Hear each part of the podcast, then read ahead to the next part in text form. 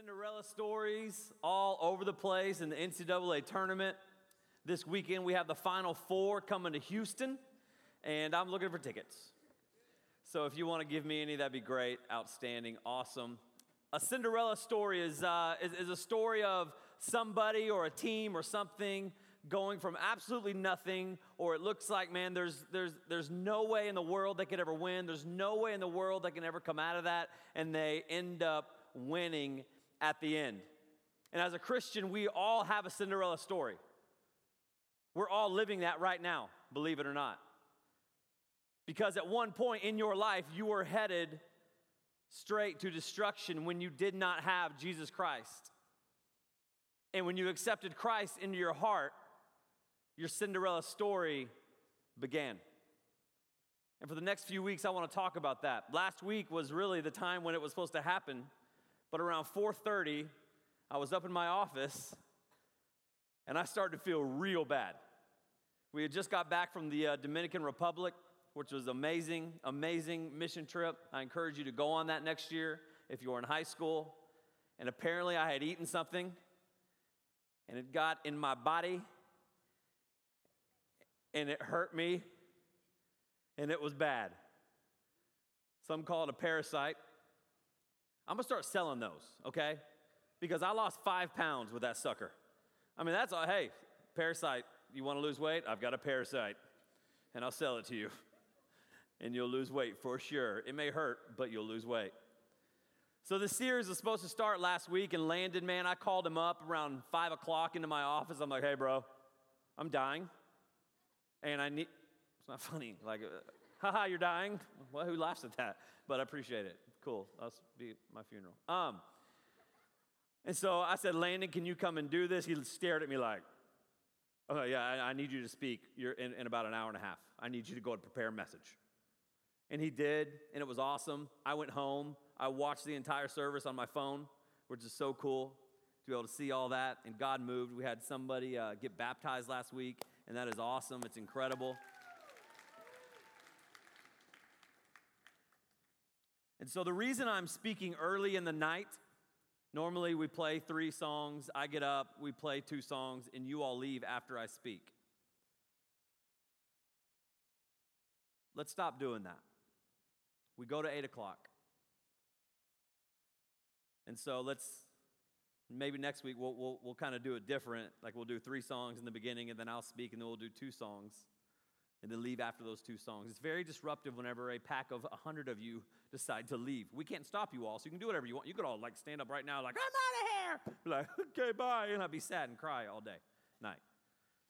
So I'm going to ask you to please, let's wait till the night's over. Unless you totally have to go. I understand, you know, your parents are here, you got to go potty, you're hungry, whatever. But I'm going to ask you to give us at least an hour. Cinderella stories. We'll talk about Cinderella also, the princess. Why? Because I know all about that. Because of my daughter. She loves to dress up as a princess. And by the way, if you haven't heard, uh, my wife and I are having, she's really having it. I don't know why people say that, like we're having. I'm not having it. I get to, whatever. But we're having a, a little girl, so that's exciting and her name is Cinderella. Cinderella head. It's so hard naming my, ch- my children. Anything with head is just weird, okay? It's like, let's name it it. let's name it Bob, Bob Head. That's weird, okay? Bob your head. You know what I mean? And, I'm, and my kids are gonna get made fun of in school, period, okay? It's just gonna happen. It's gonna happen because I lived it all through school and I'm stronger because of it. That's my Cinderella story. Psalm 63:1. Psalm 63:1 says this, "You, God, are my God. Earnestly I seek you. I thirst for you. My whole being longs for you." in a dry and parched land where there is no water. That verse right there is somebody who is saying, My life is in a really, really bad place right now, and God, I need you. Person's on their knees saying, Lord, help me. I have nothing. I need you.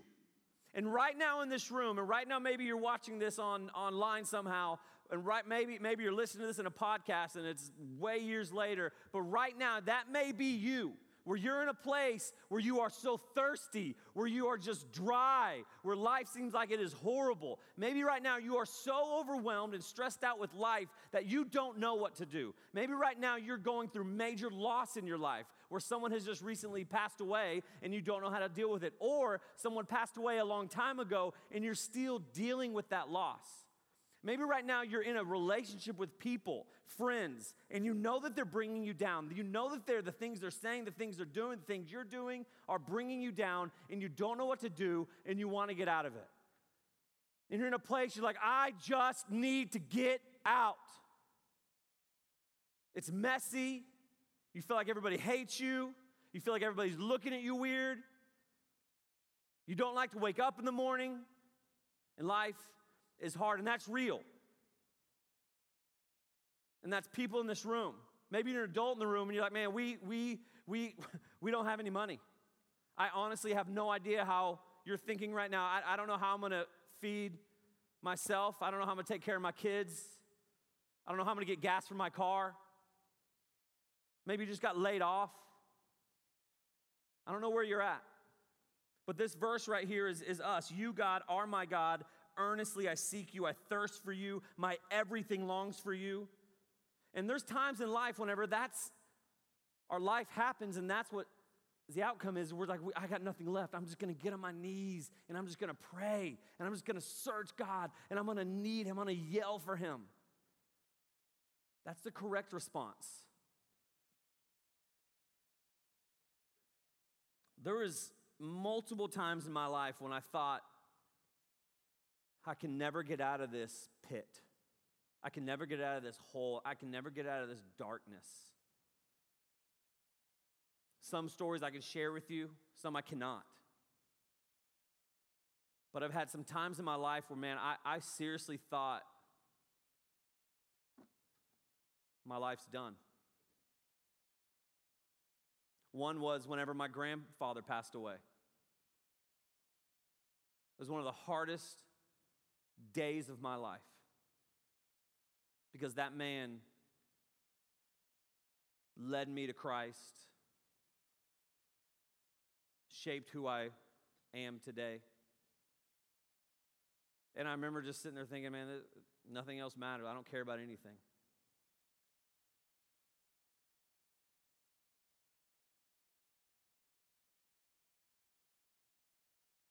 And Jesus is drawn to people who are messed up. Jesus is drawn to people who are hurting. Jesus is drawn to those who are in the struggle. And this is this this what I'm about to read you really fit in for last week for Easter. And it really fits in for this week after Easter. Luke 23. Look how Jesus is drawn to people who don't have it together and their life is a mess. Two other men, both criminals, were also led out with him to be executed. In his last hours, Jesus' last hours, he was in the path of people who were hurting. In his last hours, Jesus decided to be with people that were hurting. And so, and so there may be times when you're like, oh, he doesn't care about me. He doesn't see this. He doesn't know what's going on. I just want you to know that even in his last hours, Jesus was with people that were hurting when he was hurting. Verse 33 when they came to the place called the skull or Golgotha, they crucified him there, along with the criminals, one on his right and the other on his left. And this place called Skull, this was a massive trash dump. This is where everybody took their trash, was at this place. And not only would they take their trash there, but this is where they would take the bodies that had died on the crosses because just understand, Jesus and the two criminals weren't the only ones that ever died on the cross. This was a way of punishing people for very minimal things. And then they'd put them on the cross, they'd die, and they'd walk off and forget them. And they would rot on the cross. And then somebody would be like, hey, you need to go take down that rotting body on the cross. And you need to go throw it in Golgotha, the place called Skull. Bodies would just decompose there. Dogs would eat the flesh. Birds were there. Disgusting. A disgusting, smelly, trash dump is where our Lord was placed on a cross for us. Verse 34, Jesus said, Father, forgive them. they don't know what they're doing.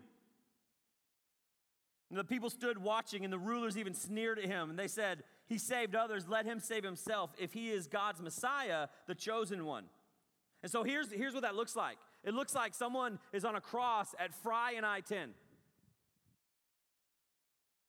right up the road. And if you walk by those people, you would say they, you would think they probably deserve what they're getting. And that was normal. And people would walk by, and the, and the, and the husbands would cover their, the, the eyes of, their, of the women and the children because it was so disgusting. And so they had these leaders go by, and they're like, yeah, he deserves it.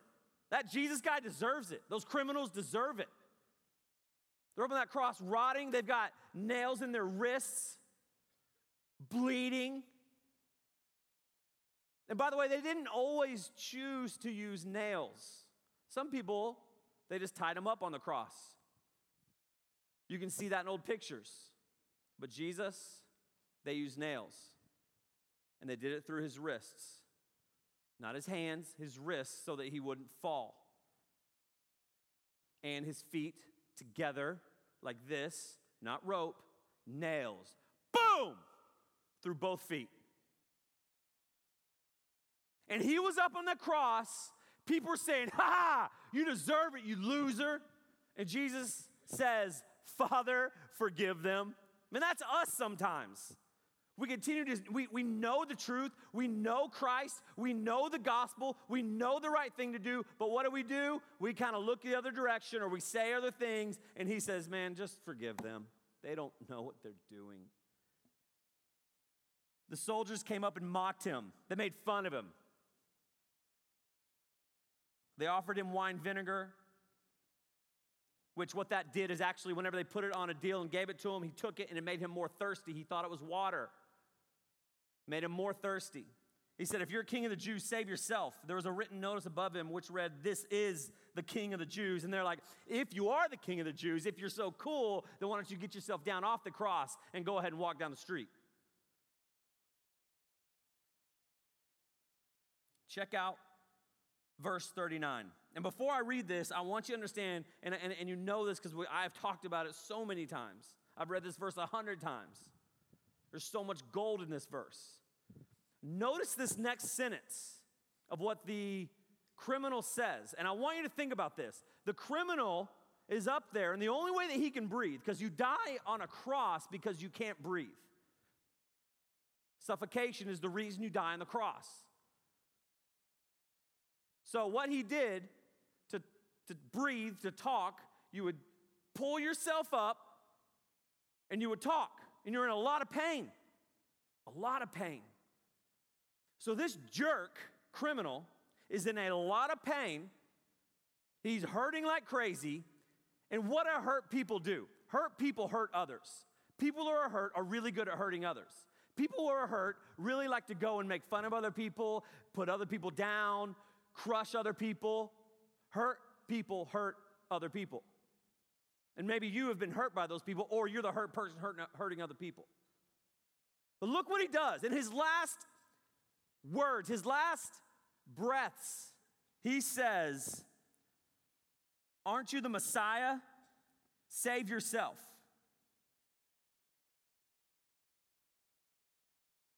He is making fun of God in being a punk in his last words. That's not a good way to be remembered. How are you remembered? What, what will your last words be? What will your last post be? What will your last picture be on Instagram, Snapchat, whatever the, you use? What's it to be? When I do funerals, you know what I do first thing? Call the family. Second thing, I get on this person's social media and I see what they have written. And sometimes it is awesome, it is incredible. I look at their pictures on Instagram. What was their last picture? Sometimes it is so powerful. Sometimes I have to call the family and say, hey, can you shut their Instagram down? Oh, I don't know their password. Okay. What's your last post, your last text, your last words going to be? Because believe it or not, we're all going to have a last. We're all going to have last words. We're all going to have a last post. How are you going to be remembered?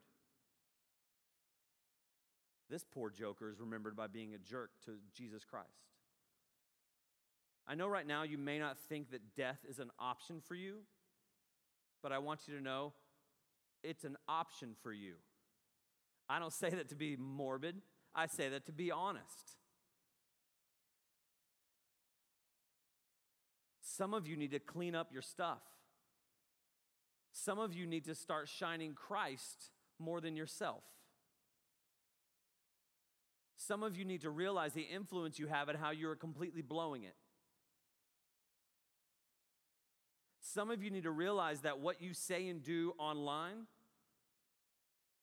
doesn't match up with what you say and do in church. You're like, well, I really don't care what you think, Michael. Great. I don't care what you think either. I'm worried about what the Lord thinks. If you're trying to press me, I'm not God, okay? I make a horrible Jesus. So that guy was talking to me on the cross, you know what I do? Like, poof, gone, see ya, bye bye. Dust. Clean up your stuff. If you want to know if I'm talking to you, you can ask me and I'll tell you. And I'll say, well, let's look. Let's just see. This guy's last words were, hey, Jesus, if you're so cool, get off the cross. Look what the other criminal says. There's two up there. The other criminal in verse 40 says, Shut up!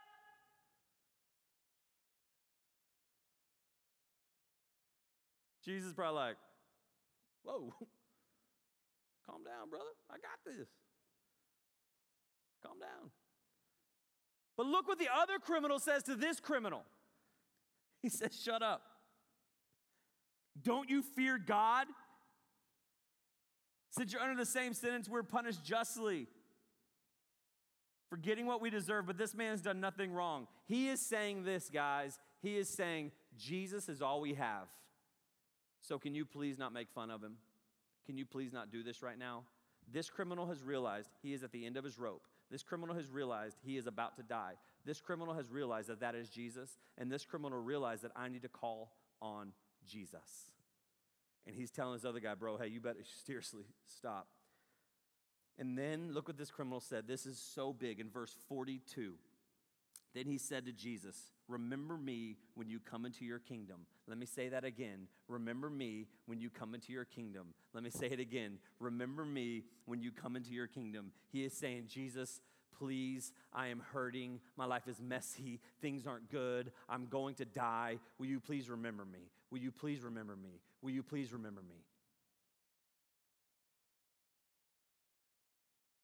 And there's days in your life when you feel like you've been forgotten, when you feel like you're at the end of the rope, when you feel like your life is messy, when you feel like things are disgusting, when you feel like you're in that trash dump. Maybe you feel like you're on a cross. Maybe you feel like everything is out of control. I'm going to ask you to pray and to say what this criminal said because sometimes that is all we have. Hey, Jesus, remember me? And your Cinderella star- story starts right there. Remember me. And Jesus says, I'll remember you. in verse 43 Today you'll be with me in paradise. Today you will be in heaven. Today you're going to be out of this garbage dump. You're going to be out of this smelly area. You're going to be out of this mess. And I want you to know that even though it's messy right now to you, paradise is coming. Paradise is coming to the mess. Paradise is coming to the junk. Paradise is there. But it takes us saying, Jesus, please remember me. And too many times in life, we kind of don't cry out to Jesus. He's not afraid of the darkness, He pierced the darkness. He's not afraid of the smell. All over the Bible, it says how he walked into different places and it was disgusting, and he went in there and he healed people through the smell. He's not afraid of any of that.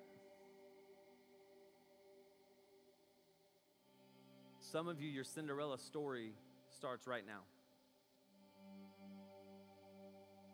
Your big comeback win starts right this moment. Or maybe, possibly, you'll remember this message and there will be a time in your life and you're like, okay, Jesus, remember me. Please remember me. And you're crying out to Him in your mess and your junk and everything. You know, I, I, I listen to a lot of messages and, and, and podcasts, and this guy named Perry Noble said something this past Easter, and I loved it. He said, a lot of people want a resurrection in their life. They want a resurrection. They want their Cinderella story right now to happen. He said, A lot of people want a resurrection in their life, but they're not willing to go through the crucifixion. I love that. A lot of people want to be the princess at the end of the story. A lot of people want to come out and be the big winner from being the underdog. But what people don't want to do is go through the hard part go through the part that's really, really hard. And people are giving up all over the world. And I'm going to ask you instead of giving up, instead of throwing in the towel, instead of turning away from Jesus, let's cry out to Jesus. Let's get more involved in Jesus. Say, Remember me.